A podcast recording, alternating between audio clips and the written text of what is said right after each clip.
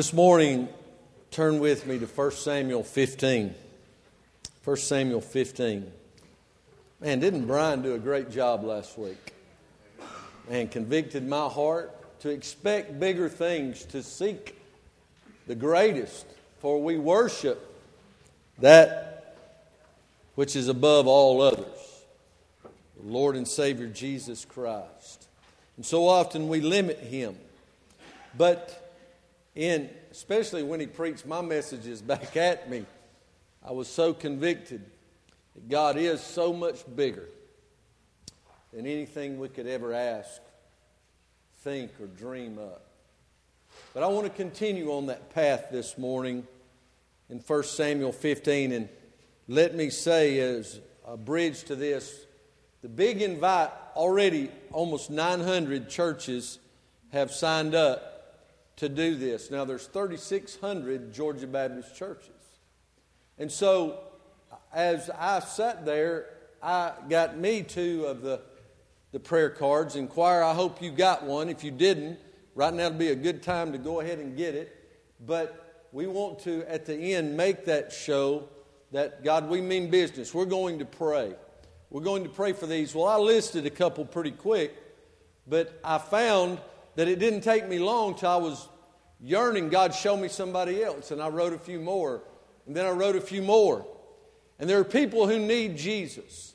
And every week we're going to continue to build on the big invite. There's a seven week process, and we're seven weeks out of worshiping our Lord in respect to that great day that changed the world Resurrection Sunday. And so we're going to be urging and giving you tools to reach your neighbors, your friends, your family with the gospel of Jesus Christ and with an invitation to come and worship on Easter.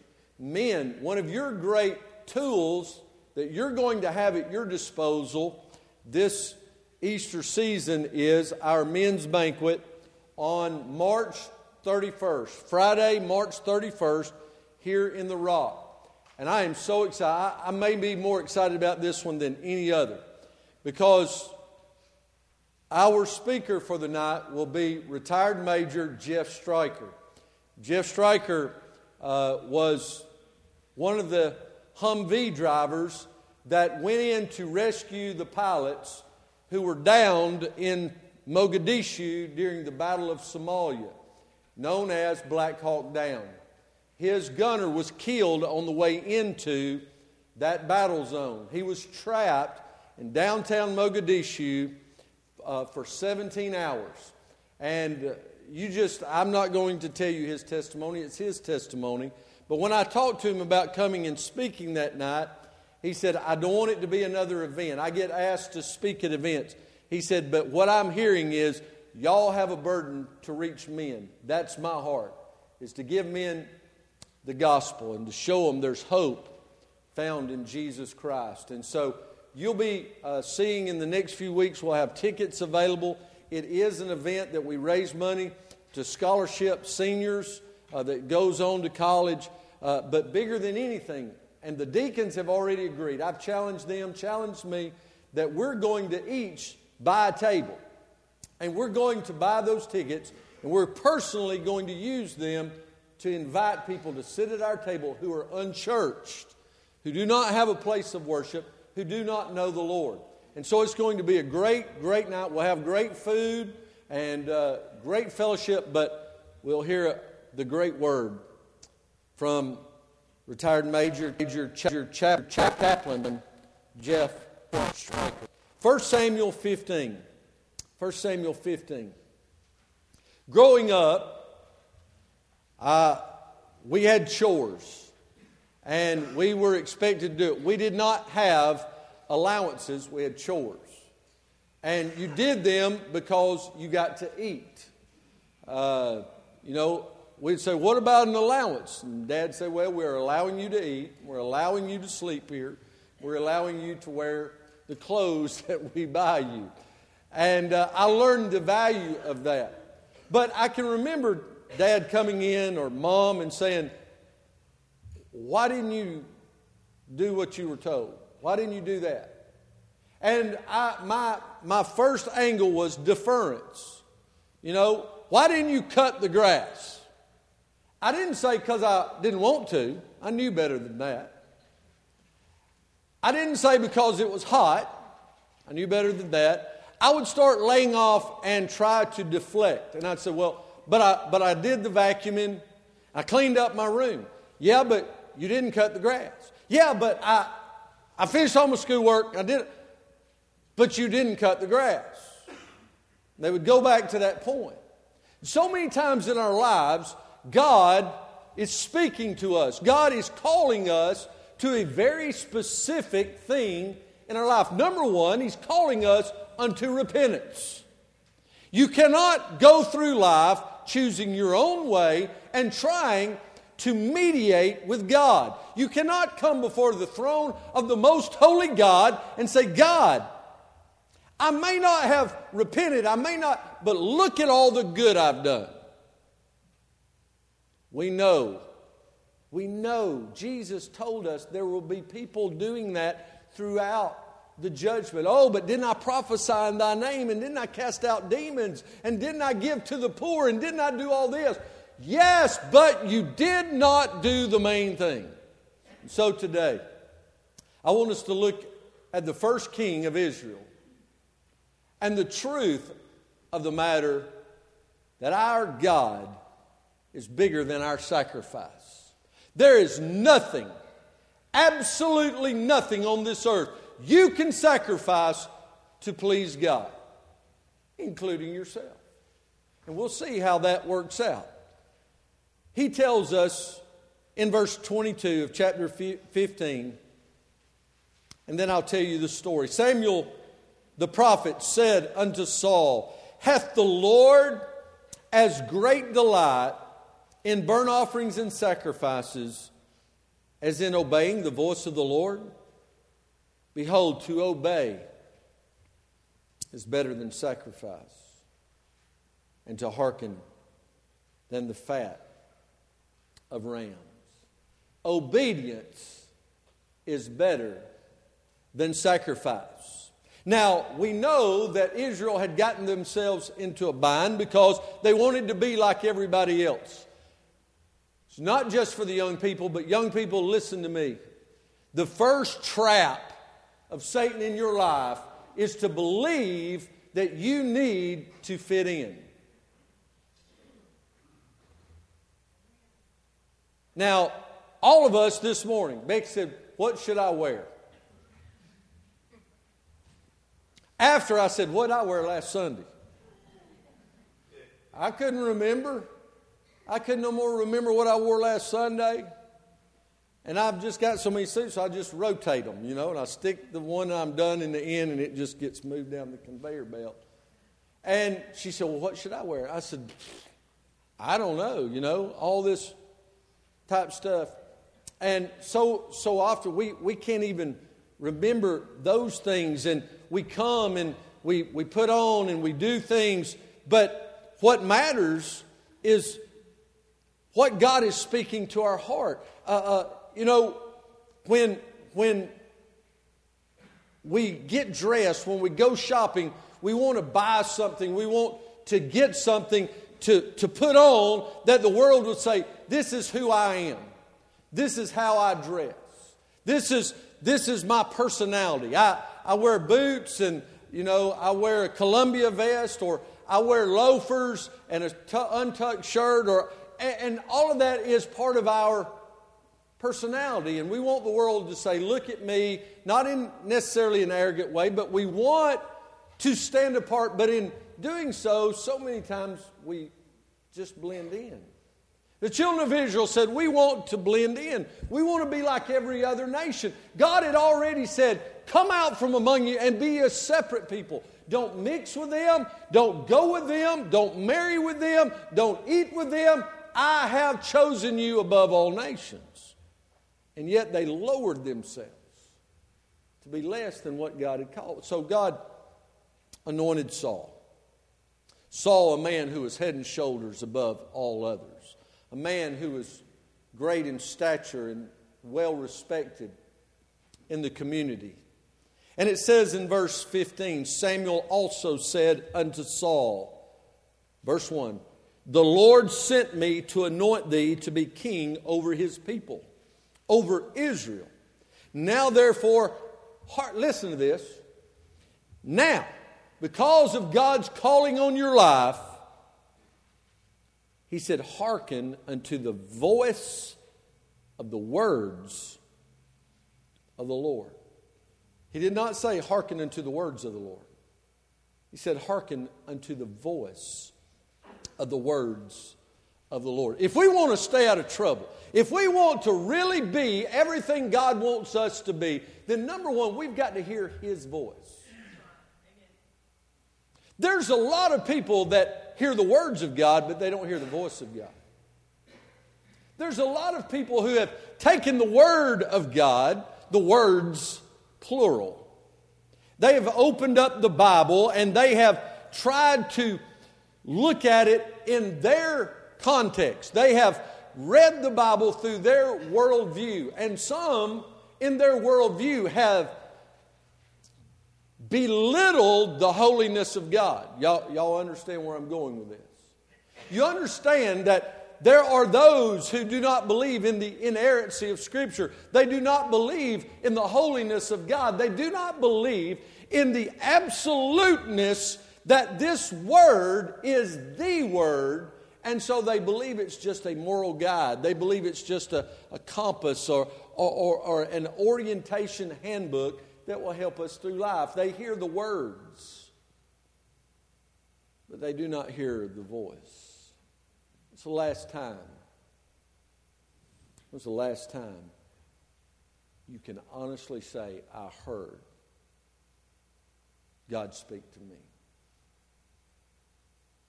That our prayer life is so connected that in riding down the road in the midst of the chaos of everyday life, you clearly, not these verbal words. I'm not talking about pie in the sky, you know, wrote in the clouds. I'm not talking about that. But God spoke to your heart. You heard the voice of God telling you, do this, do that, or I'm God, listen to me, watch me, walk with me. We must hear His voice. And then, in hearing God's voice, obey His word. He said, Hearken unto the voice of the words of the Lord. He, I mean, right from the very start, he is drawing a picture of how we should be in an intimate relationship with the one who speaks to us. Every day of our lives, walking with him. Trust and obey, for there's no other way. To be happy in Jesus, but to trust and obey in Christ alone my hope is found.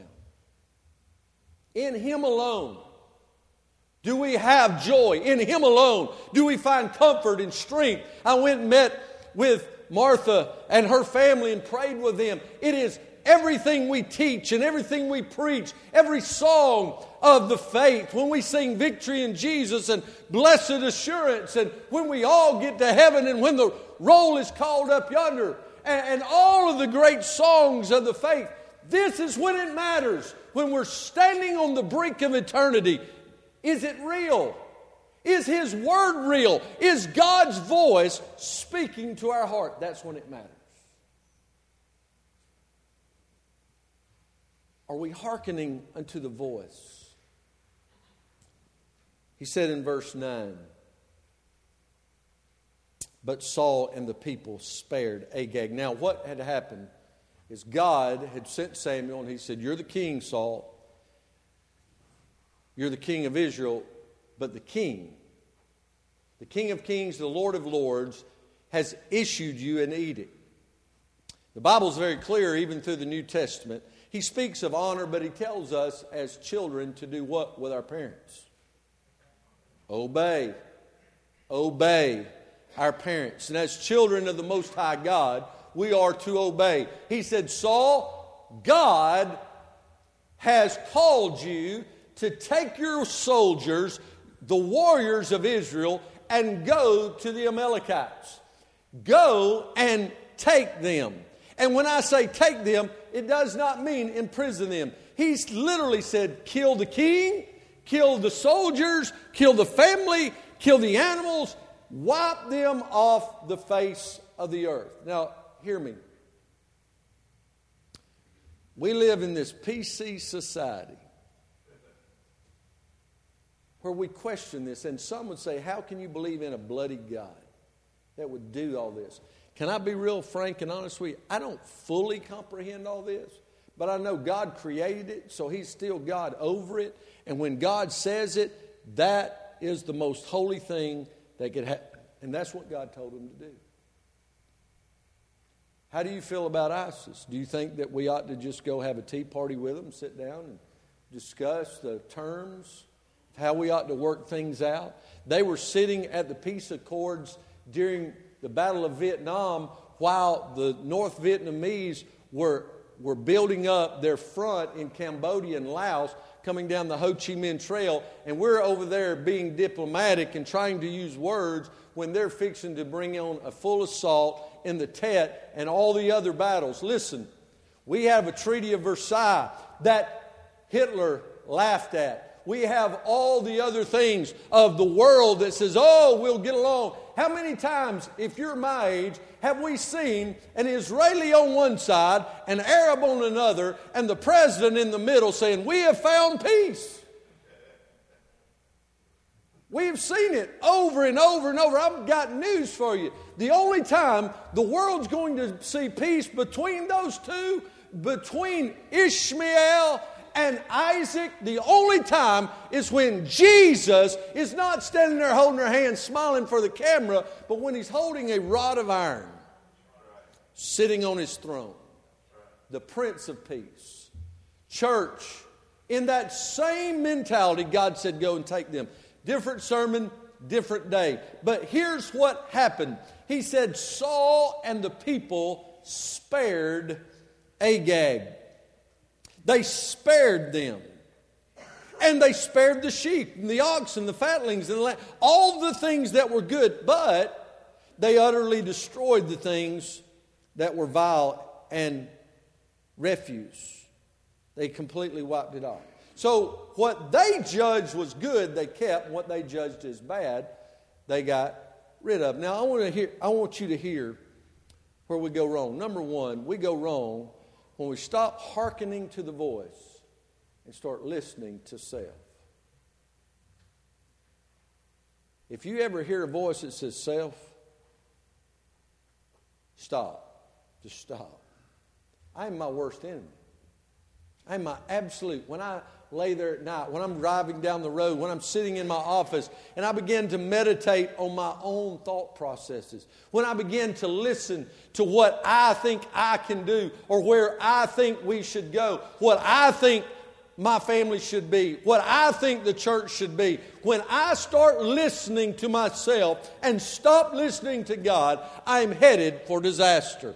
Church, if we want to see the world turned upside down, if we want to see this place filled for Christ, it will not be because we choose it, it will be because we listen to Him. Have you ever found yourself full of joy in the midst of worst trial and tribulation and think, how, God, I, I don't even understand how, but God's comfort overwhelms you? It's because you listen to Him. It's because his voice drowned it out the voice that says, You just need to whine and complain. You need to let the world know just how miserable you really are. But God says, I'm bigger, I'm greater. Lord, you're higher than any other. God can do great things. If He can cause them to walk through the Red Sea, to drink water out of the rock, if He can cause those great things of raising people from the dead, restoring sight to the blind, giving strength in the legs of the lame. Jesus can do anything he wants to at Eastside. Are we listening? Sunday school teachers, are we listening? Student workers, are we listening? Children, parents, are we listening? What does God look? we want them to be dressed up a certain way. We want our little boys in their polo shirts and their Georgia boots, and the girls in their Matilda Janes, and a bow this big in their hair, and we, we want to take a gazillion pictures, and we want everybody to know we have the absolute most beautiful children that's ever been birthed on the face of God's earth. But what does God want for your children? Have you prayed over your child, God, save them the first time the Holy Spirit draws them?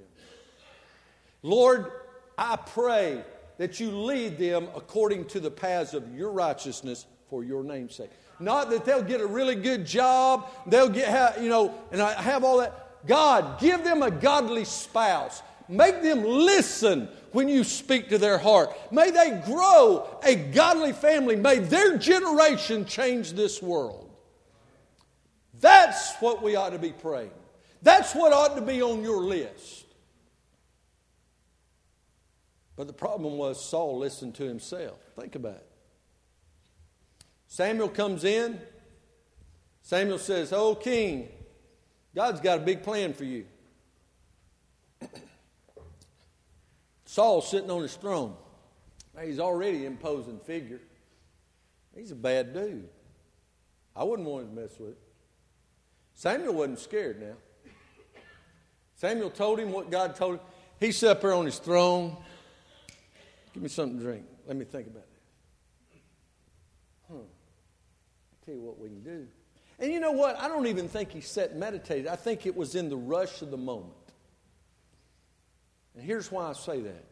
Because a lot of us go out with the right intentions. But in the heat of the moment, we do the wrong thing. Why is that? Because Paul said, the things that I don't want to do, I end up doing. And why is it? Because I'm not prepared for battle. My mind is not on spiritual things. I'm not prayed up. I'm not confessed and repented up. I am not crucified up where I have died to the self so that no matter what happens today, I'll bring honor and glory to God. You ever caught yourself flying off the handle? and thinking, how in the world did I do that? Why in the world did I say that? I, now I've got to come back and apologize, and now I've got to come back and do all this. Listen, Saul went into it, and the first thing, he didn't listen, but then what happened was it's because he saw the situation with his logical mind. It seemed logical. Every other king took spoil. Every other church does it this way. Every other daddy does it that way. It seemed logical to take the king and take the best animals. Why waste them? Why waste them? You know, here's the rule at our home growing up Dad mom did not make us try everything. But if it went on your plate, it went in your mouth. Because we didn't have a whole lot. So they didn't scoop it out. They said, My dad's whole saying is you can reach back and get some more. You can try it. If you're not, don't waste it. Because we're going to put, my daddy will still save that much of something. Put it, a little, put it in a little bitty thing, and, and here's what they'll get done. They'll say, Well, we made it one more time. You ever heard that? You take somebody in their 80s that's seen hard times, they understand what it's like to make it one more time. But he would always say, Look, you don't have to try it, but if you put it on your plate, don't waste it. Sometimes the things in this world, though, we put on our plate, we need to just throw it out. Because it doesn't make logical sense, we, we hold on to it. We hold on to things that bring dishonor to God. And we hold on to them for logical reasons. We say, oh, but we may use that. There's stuff crammed in every corner of a Baptist church. We keep stuff. I mean, we store up stuff we're never going to use again. We are on a mission trip in York, Pennsylvania. And we said one of the things we're going to do is try to help them clean it up, spruce it up. We went into this one closet, it is stacked up. Sunday school teachers, you know the big envelopes that all the information comes in? stacks and stacks. We said, oh, great. We look, it was from the 80s. Now, we were there in like 2006. It was like 1987. There was a roll off dumpster out back. We began to fill that thing up. We're throwing stuff out, we're throwing stuff out. Pastor's wife had a meltdown. The next thing we know, she's standing in the back of the roll off dumpster throwing it all back out. And we said, keep peace with her, and when she's gone, we'll throw it all back away. Some things need to be thrown out. It did not seem logical to throw it away, but it needed to be gone. We, we want to be logical with things. We say, well, it's just not logical to give 10% of everything I make to God. Well, see, that's where you mess up in your logic because you're using man's thinking. It's not your money,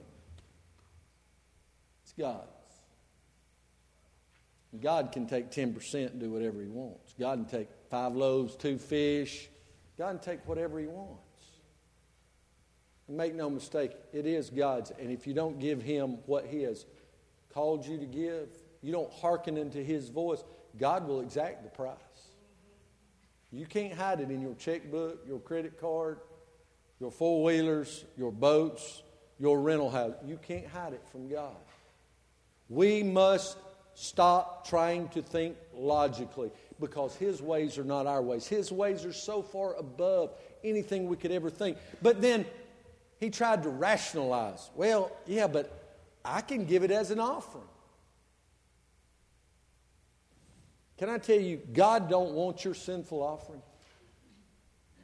If you try to justify your sin and say, but i i I can make money and I can, you know, I can help the church out.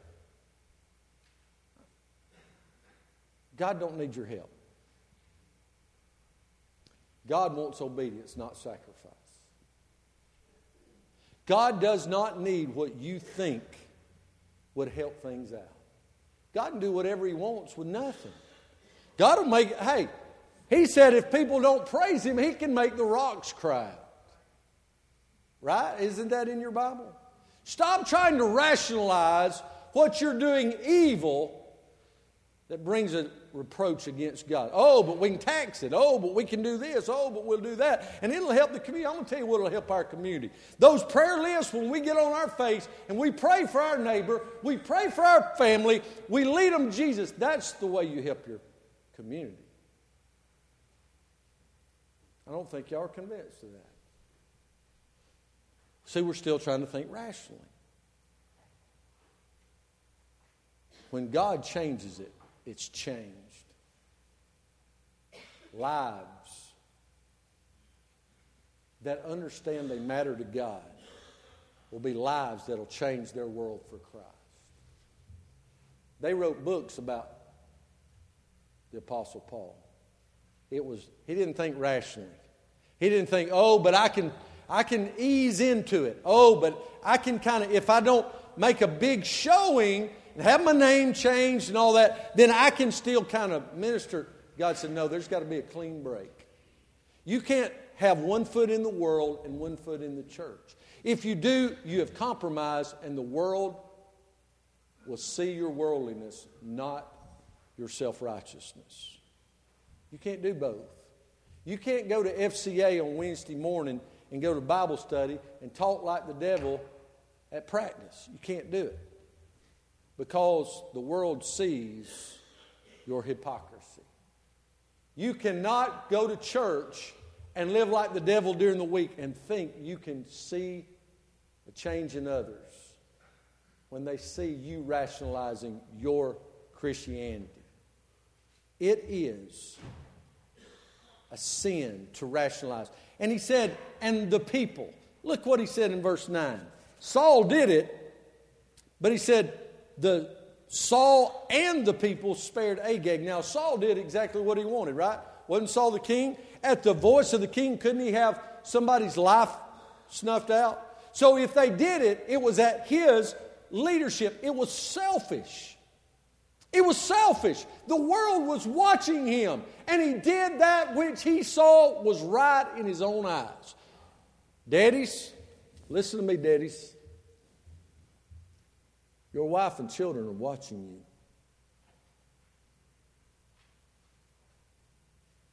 Mamas, your children are watching you. You may think that, and this is what kills me. We think they're the beautiful, most beautiful, brightest kids on the world, but then when we do something sinful, we think they're so dumb they can't pick up on it. Now, what is it? Are they the smartest or are they the dumbest? Your children are brilliant. All of your children are brilliant. They see what you do, they hear the intent of your heart. If they see you at church smiling, glad hand, we love you, and then hear you back stabbing somebody in the car going home, or you're mad and talking evil and ugly against somebody during the week, they hear it. They hear it. Y'all, um, what? I'm going to tell you, Ethan did something when he was a little boy. I'm not going to tell you what it was. But it what? But it didn't lay at his door, it laid at mine. It laid at mine. I've done things that reflected my father, my mother. Sometimes I hear something, I'm like, Dad's here. How'd Dad get down here? And I realize I, it, it was my words. I heard my dad coming out of my mouth. Y'all ever had that? You look in the mirror and you say, Oh, Dad, how'd you get here? You see, it was selfish. It was all about him. But look in verse 13 through 15. Samuel came to Saul. Saul said unto him, Blessed be thou of the Lord. I have performed the commandment of the Lord. Liar. Samuel said, Well, what, what meaneth this bleating of the sheep in my ears and the lowing of the ox, oxen which I hear? And Saul said, Oh, he's quick on his feet now. They have brought them from the Amalekites, for the people spared the best of the sheep and of the oxen to sacrifice unto the Lord thy God, and the rest we have utterly destroyed. Listen, my daddy always told me if you lie, you're going to have to tell another lie to cover that lie up, and eventually it's going to catch you. Those of you who are in law enforcement, that's how you trick them up. You ask them the same old stuff, and they keep telling lies, keep telling lies. Eventually, they're caught. Well, he kept digging himself a hole. The more he talked, the deeper it got. He revealed it was prideful. He said, Oh, I was going to come do something for God. Well, why didn't you bring it all home then? Oh, I left the other. Well, who made you judge? Y'all didn't want judges anymore. You wanted a king. You're the king. You do what God says do, and you did not. Oh, but I, I have obeyed the command. It was so prideful. We come Sunday after Sunday and we say, God, look, I'm here. Check. Look at me, I preached today. God, I have earned me some more points. I even stood up and sang. God, did you see? I gave $20 this week. I gave $10,000 this week. Reminds me of Peter's words to the man who tried to buy God. And his giftedness, he said, You and your money perish with you. God doesn't need us, but he wants us. Obedience is better than sacrifice. It was prideful. It was just absolutely prideful to think we can please God in our own strength, in our own judgment, in our own logic, in our own rationale. I have figured out how to please God. The only way to please God is to hearken unto His voice. God's got 66 books to direct us. We don't need anything else. We just need to put our nose in this. We need to put these on that. And we need to call out. Listen, some of the greatest prayers I've ever been a part of is the ones where I shut my mouth and opened my heart and listened. Prayer, I, I don't know if you realize, but prayer is not always about asking God for something. Sometimes it's just listening. That's hard to do sometimes. Because we want to go down our laundry list. God, and I need this, and I need this, and I need this, and God help this, and God help that. And it's great that we depend on God for that. But what about a time where we say, God, I'm not going to say anything today. You just talk to me. Lord, may I have ears to hear what you've got to say to me. What are you calling me to? What are you directing me around? What are you wanting to do in my life? He said in verse 22 through 25 that it was just plain sinful. And Samuel, Samuel said, Hath the Lord as great delight in burnt offerings and sacrifices as in obeying the voice of the Lord?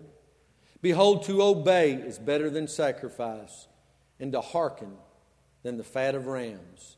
For rebellion is as the sin of witchcraft, and stubbornness, oh me, is as iniquity and idolatry because thou hast rejected the word of the Lord, he has also rejected you from being king.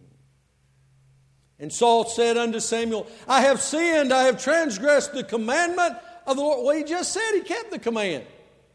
Now he said, Oh, I have transgressed, I have crossed the line. And the words, because I feared the people. And now he's using excuses. Now, therefore, I pray thee, pardon my sin and turn again with me that I may worship the Lord. It was sinful. You see, it was rebellion against the Word of God. He was anti Word. Some of us think we're smarter than what this Bible's got to tell us. We've become anti Word of God. We don't want to hear anything He's got to say. And sometimes we're bold enough to even enunciate that. God, I know what your word says, but I don't want to hear it. We're anti. We have become rebellious against the word of God. God's word has not changed. It's the same the day you were born as it is today. It was the same 2,000 years ago as it is today. It stands not in changing with the culture, not in the change of popularity, not in the change of language. It never changes. Why? Because God's Word said Jesus Christ, the same yesterday, today, and forevermore. Jesus doesn't change. Therefore, the Word can't change, for He is the Word. Now, I don't know about you, but I'm glad. I'm glad it's not a moving target. I'm glad it's not on a sliding scale so that it's different for one group than it is for the other. It is the same. No matter what border you cross, no matter what language it's in.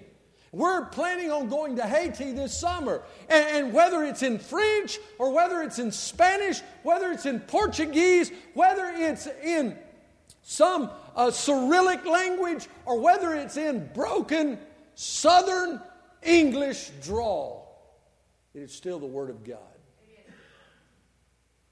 Rebellion against the Word of God is just anti. Stubbornness toward the Word of God. We're self opinionated. It's about, well, I know what the Word God says, but I think it means this. When we become eisegetical and we start trying to read things into the Word, yeah, I know what it says, but we're headed toward disaster. Doesn't matter what you think. What matters is, thus saith the Lord. Now, we need to interpret the Word and, and study to show ourselves approved. But understand, the Word tells us it's not for any private interpretation. And, and, and here's another thing listen to me real closely. God's not going to tell you one thing and tell somebody else something different about the same Scripture. And God's Word will never, listen to me, God's Word will never refute itself.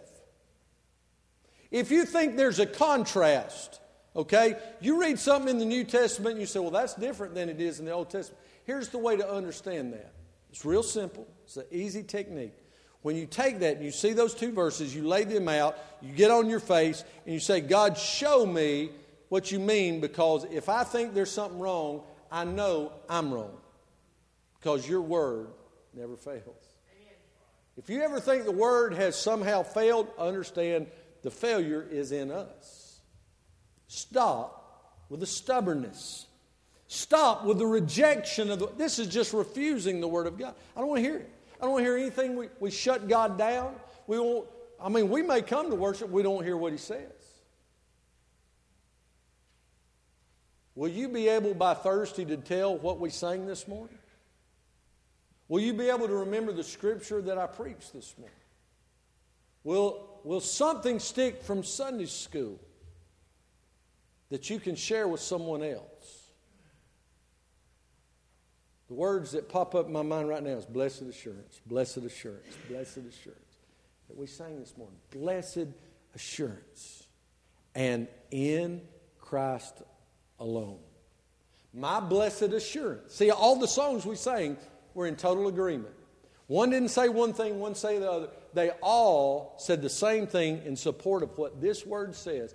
In Christ alone, I have my blessed assurance. That's it.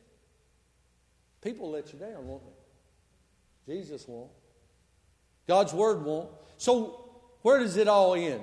We must obey. How do we do? We must obey his words of conviction. Jesus told Nicodemus, You must be born again. He tells us we must confess our sins, realize we are lost, sinful beings. We must obey the words of conviction. We can't just come down an aisle popping gum saying, Well, I'll choose God when I reach this age. I got news for you. You don't set the timetable on the Holy Spirit. You can't decide at this time and this such and such place, I'll get right with God. You say, Well, what do you mean?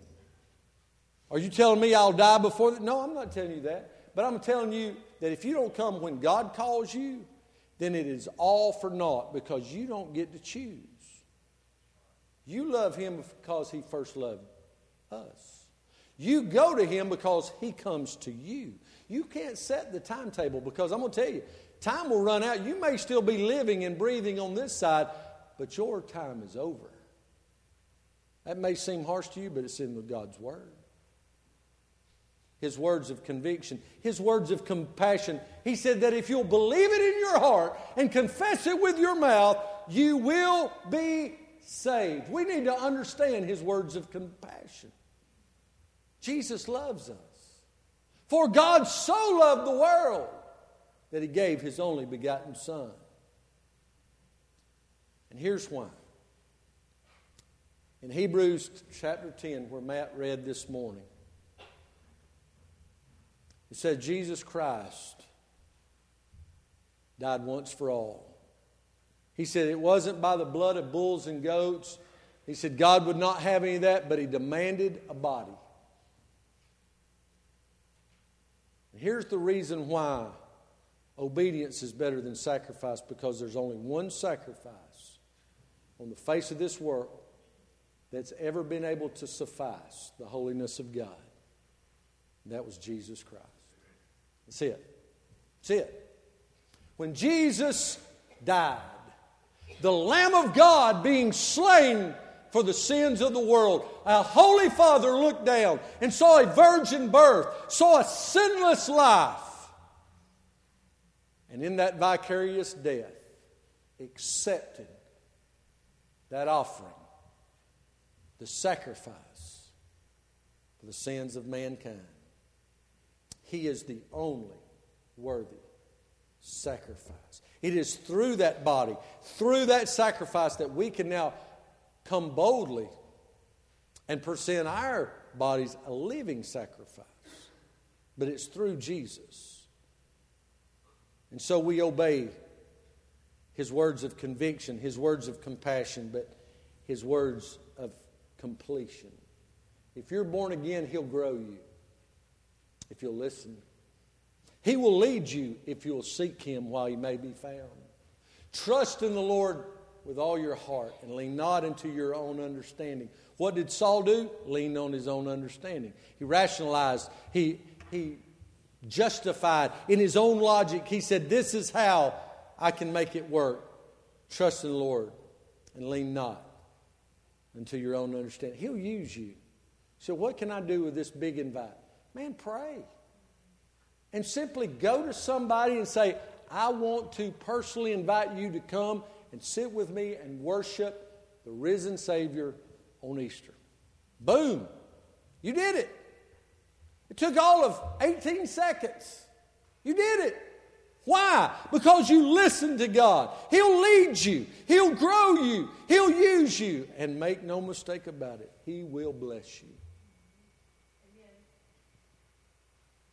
Verse 35 And Samuel came no more to see Saul until the day of his death. Nevertheless, Samuel mourned for Saul. And the Lord repented that he had made Saul king over Israel. Listen, church, somebody may be heartbroken over you. They say they go to church all the time, they serve over there, but their heart's not right. Somebody's praying for you. Your name is on somebody else's list because you tried to reach God. You've tried to please God in sacrifice. But God is calling you to obedience today. And as they come to the instruments, without hesitation, you know you know you need to come and surrender. You need to hear his words of conviction and say, God, I will follow you. I will do everything you say do. And when I mess up, you'll forgive me. Look, Saul's not the only one to diso- disobey God, but he did so in such a prideful, arrogant way. God took the anointing. God never saw him as the king again.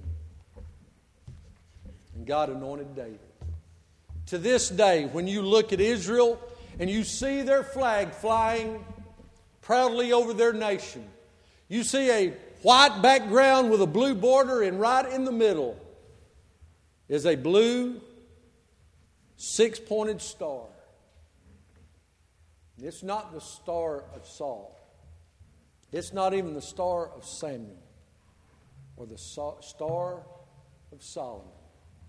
It's the star of David the man who replaced Saul. Today, don't let Satan steal the shine from the God, God's star He's placed on your life. God's calling in your life, calling unto repentance, calling unto salvation, calling unto service. Whatever it is, may we all come today laying our prayer request on the altar. But don't come pray and lay those on the altar and say, Oh God, I want to pray for them until we first pray for ourselves. God, make me, use me, mold me, forgive me, that I may be everything you've called me to be. Stand and come this morning. Stand and come.